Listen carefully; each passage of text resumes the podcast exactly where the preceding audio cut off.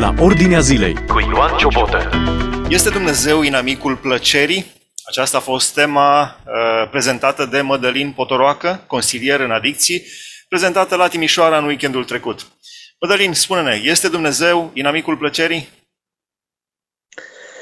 Bună! Um, mă bucur să spun că nu, nu este inamicul plăcerii, el este inventatorul plăcerii. Ne-am uitat împreună în uh, Geneza, prima oară când apare cuvântul plăcere, când Dumnezeu face tot felul de pom plăcuți la vedere, apoi uh, îi spune omului, poți mânca după plăcere din orice pom, deci Dumnezeu este Cel care a creat plăcerea cu scopul de a ne atrage la El, cu scopul de a ne bucura de o grămadă de tipuri de plăceri.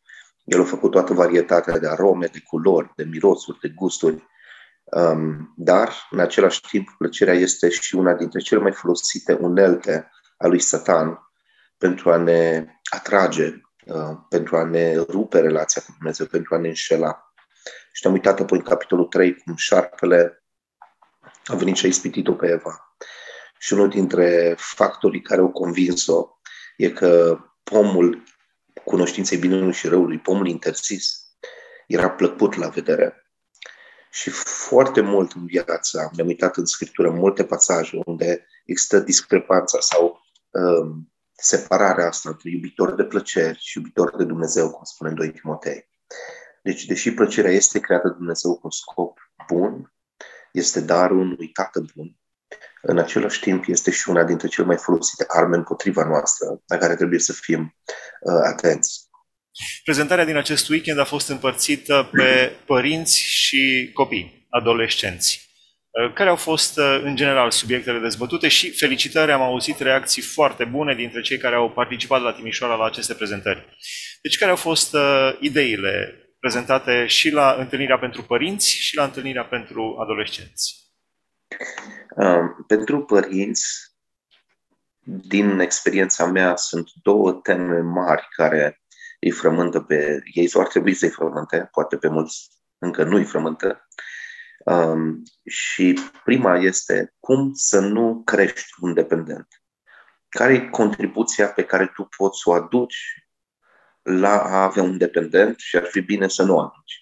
Adică care sunt mentalitățile necesare pentru a dezvolta un comportament și o gândire adictivă. Și ne uităm la cele cinci mentalități despre care Scriptura vorbește și pe care le vedem cu ochiul liber în jurul nostru. Mentalitatea de mi se cuvine, în engleză zice entitlement, apoi cea de consumator, apoi este cea de victimă, apoi este cea de uh, învins pe moarte, nimic nu are rost, și apoi ultima este cea de rebeliune. Și ne-am uitat, chiar am avut uh, o bucată dintr-o sesiune care se numea Cum să crești un dependent și erau tot felul de sfaturi de parenting de la Satan care zicea toate lucrurile rele care să le faci, să nenorocești copiii. Un fel de scrisorile lui Zgândărilă sau scrisorile Lordului Folgrin. Um, sesiunea asta se bazează pe o carte care urmează să apară anul viitor uh, de doctorul Mark Shaw, care se numește um, Parenting care evită dependența. Acum, a doua sesiune pentru părinți a fost, ok, ce să fac dacă am deja un dependent în familie, un copil, un soț, un părinte, pe cineva drag. Și uh, cartea pe care se bazează se numește, uh, tot de Mark Shaw, se numește Intervenție Divină, Speranță și ajutor pentru familiile dependenților. Și um, eu am intitulat sesiunea asta Cum să ajuți un dependent și familia lui. Ok, ce poți face tu ca familie? Și aici ne-am uitat la uh, proprii idoli ca și părinți, în ce fel copiii preiau de la noi comportamentul ăsta. Ipocrizia cu care noi le zicem lor, uite, tu nu fă lucrul ăsta în timp ce stăm toată ziua pe telefon și ignorăm. și ne-am uitat la, um, ok, cum poți să confrunți uh, dependentul ce face atunci când el nu e pocăit, când nu vrea să primească. În special, am stat mai mult pe pilda fiului risipitor din Luca 15 și de acolo am tras multe lecții. Poate cea mai importantă e că vine un moment în care, pur și simplu, trebuie să-l lași pe dependență să plece. Exact cum tatăl a lăsat pe fiul risipitor să sufere consecințele păcatelor sale.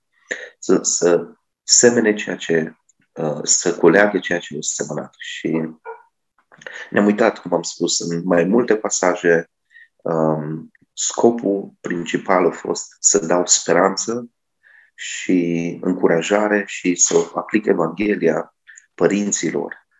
Pentru că de multe ori um, ei cer ajutor. Eu, ca și consilier în adicții, mult mai multe cereri primesc de la aparținătorii dependenților decât direct de la dependenți. Și ei suferă, să zic așa, la rece, pentru că dependentul măcar mai este anesteziat sau sedat de obiectul dependenței lui. Dar cei dragi suferă fără sedativ, fără și văd cum acesta își distruge viața și face haos în jurul lui, în, în relații, în finanțe, în sănătatea lui. În... Și atunci, um, ăsta este unul dintre grupurile cele mai neglijate de biserică, cred eu, aparținătorii celor cu dependențe, care au care mare nevoie de speranță. Realitatea comentată din perspectivă biblică. Asculți la Ordinea Zilei. Care sunt dependențele pe care le trece în această listă? Când spunem dependențe, automat, uh, probabil cei mai mulți se gândesc la droguri. Da. Um, asta a fost o, nouă, o mare temă a întregii discuții și cu unii și cu alții, să definim ce este dependența din perspectivă biblică. Și nu se referă doar la substanțe. Eu le cataloghez în trei categorii, o să spun imediat care sunt, dar um, din perspectivă biblică, dependență înseamnă un păcat care îmi domină viața. Înseamnă orice lucru la care eu mă lupt să-i spun nu. Uh, poate pot fi dependențe foarte nobile care oamenii să le respecte, cum ar fi dependența de muncă, workaholism. Poate fi dependența de o persoană. Și, de fapt, cel mai folosit cuvânt în Scriptură este idolatria. Și marea temă a Scripturii este cine conduce inima ta. Plăcerile, sinele, uh, frica de oameni, uh, dorința de a, de a acumula lucruri, banul, mamona sau Dumnezeu. Și pornind din Geneza 6, cu cea mai mare, din uh, Deuteronom 6, cu marea poruncă, să iubești pe Dumnezeu cu tot ce ești, cu toată inima, tot sufletul, tot cugetul. Și ne-am uitat în ce fel un idol este orice ia locul lui Dumnezeu, orice obiect, orice stare, orice persoană, orice substanță care îți dă identitate, la care fugi atunci când te mâng, când ai nevoie de mângâiere, la care te duci atunci când ești plictisit. Orice lucru care are, uh, să zic așa, un rol mesianic, la care de exemplu, pe lucruri pe care tu ești dispus să păcătuiești ca să le obții, sau lucruri pe care ești dispus să păcătuiești ca să nu le pierzi. Și am dat o varietate de exemple pe care Scriptura le dă și cred că uh, frica de oameni e unul foarte neglijat. Uh, shopping-ul, jocurile pe calculator, tehnologia în general, sunt dependențe ascunse, acum sunt cele trei categorii care nu sunt atât de ușor de identificat ca fiind dependențe, pentru că foarte multă lume le are sau sunt acceptate cultural. Apoi sunt dependențe comportamentale, care nu implică încă o substanță, cum e pornografia, jocurile de noroc, shopping um, gambling și gaming, adică jocurile pe calculator și jocurile de noroc de unde faci bani, pe care poți să-i consumi în lumea reală. Iar apoi sunt dependențele chimice, unde vorbim de alcool, droguri, uh, medicamente psihiatrice, și, și substanțe, acolo unde există deja o substanță. Dar ce este interesant este că inclusiv lumea seculară arată că creierul nostru elimină dopamină și elimină tot felul de hormoni și de neurotransmițători și atunci când trebuie să pornografie, la fel de mult ca atunci când e heroină. Deci, um, se dezvoltă un răspuns al sistemului nervos la substanța sau comportamentul de care tu ai devenit dependent. Uh, exact la fel când e vorba de un comportament sau ca atunci când e vorba de o substanță chimică. Știu că spunea cineva, he, uh, pornografia sapă pe creier niște canale la fel ca și cocaina sau heroina. Pur și simplu fizic te afectează.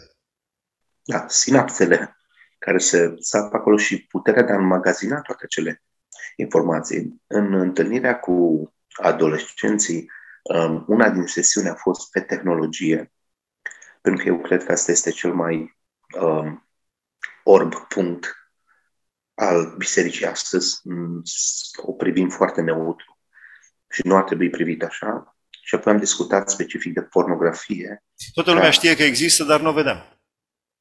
Sau ne, ne prefacem că nu o vedem. Pentru că și părinții sunt în egală măsură dependenți. Și nouă, nou ne place să polarizăm. Ori totul rău, ori totul bun. Nu prea știm să dezvoltăm discernământ, ok, cât e bun, până unde, de unde trebuie să ia o poziție. Deci tehnologia în sine nu mai poți să evadezi de ea. Nu mai poți. Noi acum folosim tehnologia pentru acest interviu. Avem curent electric, o, o lopată e tehnologie. Orice unealtă făcută ca să-ți ușureze munca e tehnologie. Deci scopul nu e și nu are cum să fie să scape de tehnologie. Întrebarea este cum o folosesc pentru a-mi împlini scopul de a-L iubi pe Dumnezeu cu tot ce sunt și ce se întâmplă când ea se împune între mine și Dumnezeu. Când atunci când am o, o moment de necaz, în loc să fug la Domnul, fug pe YouTube, fug pe TikTok, fug la un prieten și ce se întâmplă atunci când el devine funcțional, mântuitorul meu, în care îmi pun încrederea, care îmi dă identitate, când imaginea mea pe social media este mai importantă și mai valoroasă pentru mine decât ce cred oamenii care chiar mă cunosc sau de, decât ce spune Dumnezeu despre mine. Și mă, mă cu tremur la această exprimare, devin mântuitorul meu. Da.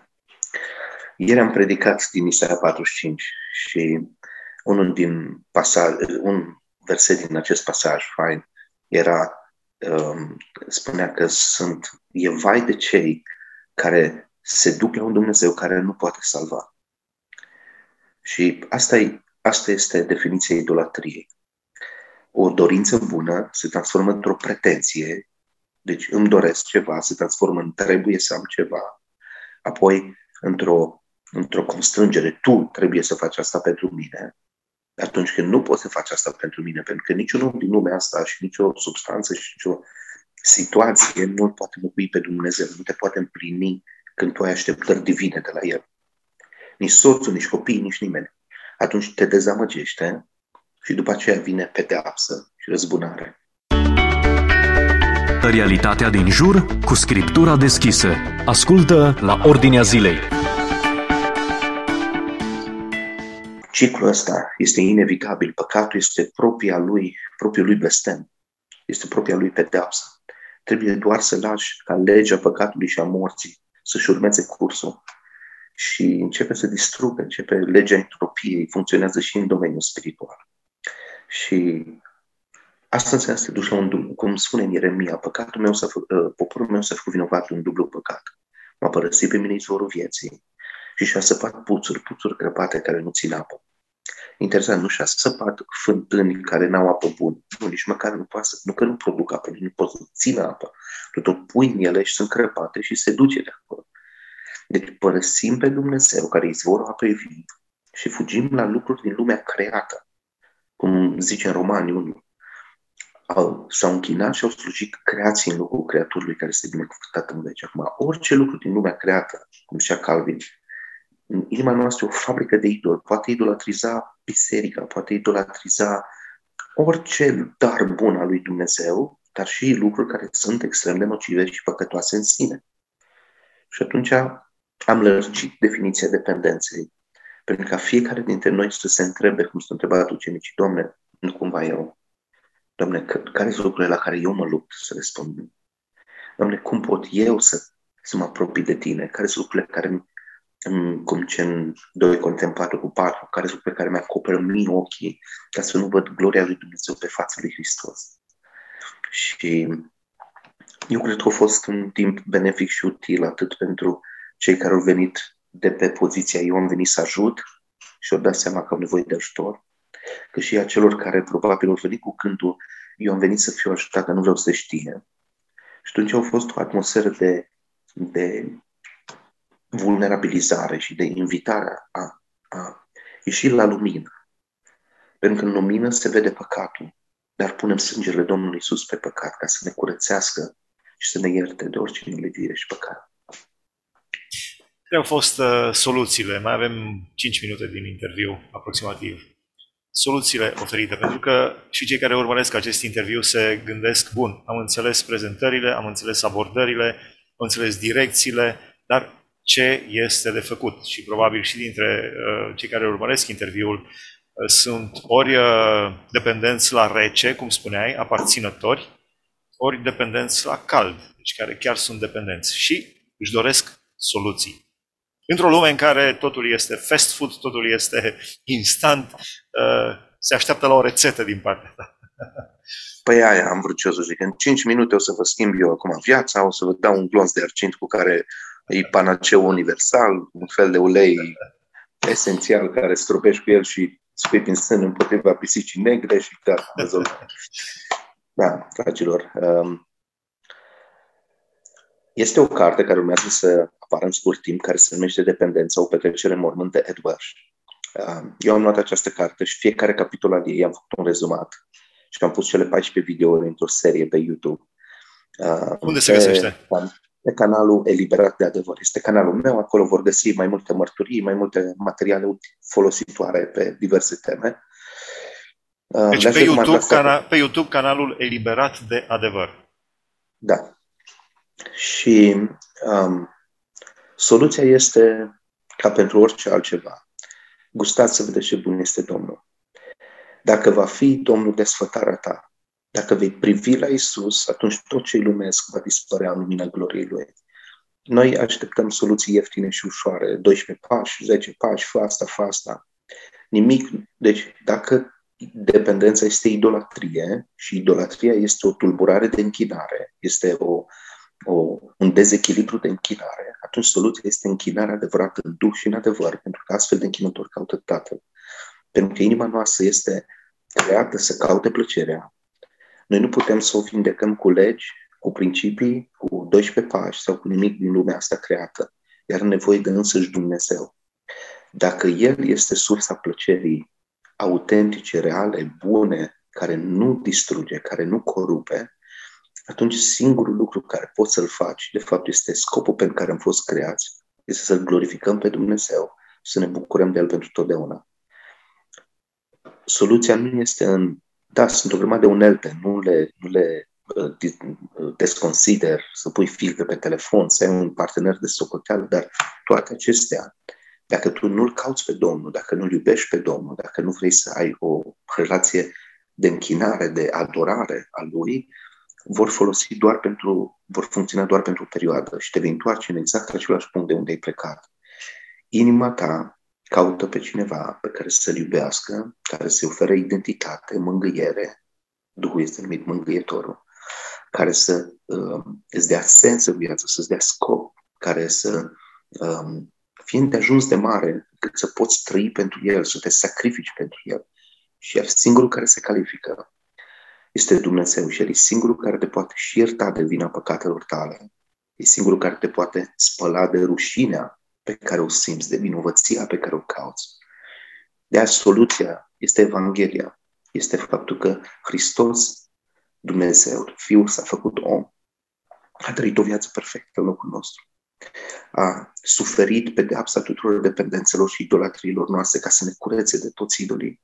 Și avem nevoie de operație pe inimă. De aia El promite că ne scoate inima de piatră și ne dă o inimă nouă, care să-L iubească pe El, care să păzească poruncile Lui, care să umble pe căile Lui nimic mai puțin de atât nu va putea să ne schimbe decât Dumnezeu care naște de sus, naște din nou și ne dă o inimă nouă.